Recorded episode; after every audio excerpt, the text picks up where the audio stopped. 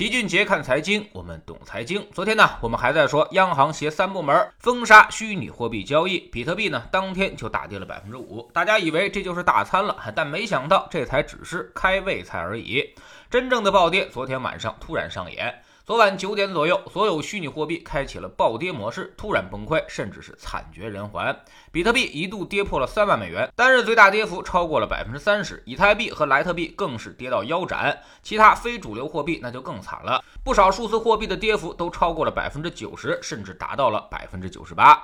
注意，这是一天之内跌下去的，所以不管你之前在上面赚到了多少钱，只要你没跑，几乎都是一夜清零。这就已经不是什么暴跌的问题了，而是流动性出现了危机，也就是说信心崩溃，完全没人接盘了。当所有人都想要流动性的时候，市场的流动性也就消失了。这还不算是最惨的，最惨的地方恐怕在合约市场，也就是期货市场。数据显示，昨天晚上10点之前就已经有50万人爆仓了。爆仓的意思呢，就是说你的保证金已经亏完了，已经被人家强制平仓赶出了市场。所以尽管后面比特币又开始触底回升，绝地反击，那也跟你没什么太多的关系。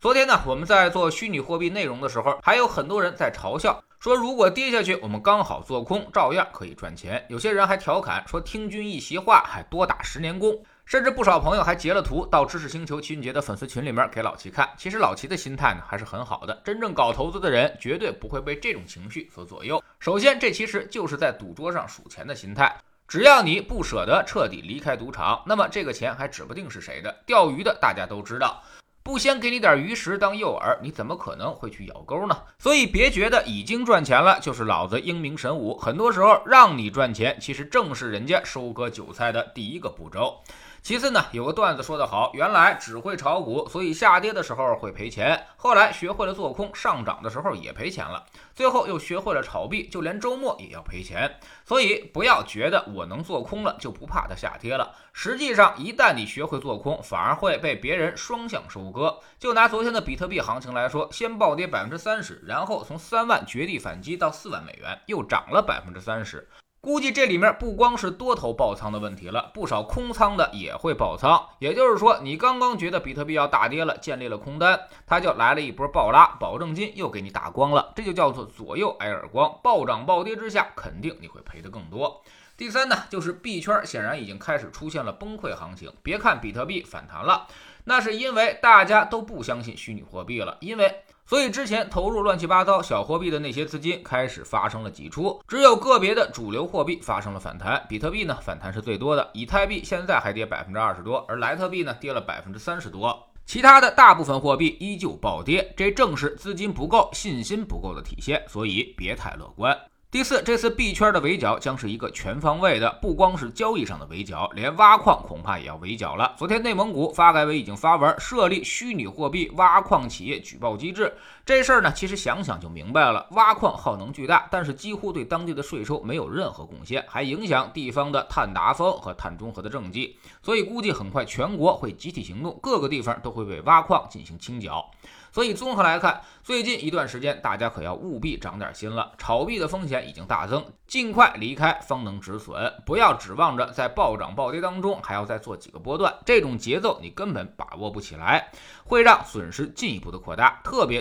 提醒，未来币圈信用必然收缩，那么主流数字货币比如比特币这样的可能还会有明显的下跌抵抗，但是一些中小数字货币基本上就没啥机会了。前一阵暴涨基本上就是庄家控盘，现在一旦大家不计成本的抛售，估计谁也跑不了。这种东西呢，就是纯粹的资金博弈，你赔的一定有人赚，你赚的一定有人赔。之前好像全都在赚钱，但是真正赚钱的就是那些提前拿着美元离场的人，他们已经把财富带走了。那么场内现在剩下的就是空方博弈，基本上全都要赔钱了。去年比特币其实就有一次巨大的波动，从7000美元跌到了5500美元，然后呢又跌到了3800美元。彻底打穿了投机者的心理底线，不少人都是在这个时候割肉离场的。今年涨了8倍上去，那么爬得高一定会摔得更狠。在知识星球秦杰的粉丝群里面，老齐其实反复的解释，我并不是反对你去炒比特币，这种东西有它的作用和历史意义，但是你一定要明白它是怎么回事。另外呢，便宜的时候去炒，千万别忘了炒作就是低买高卖，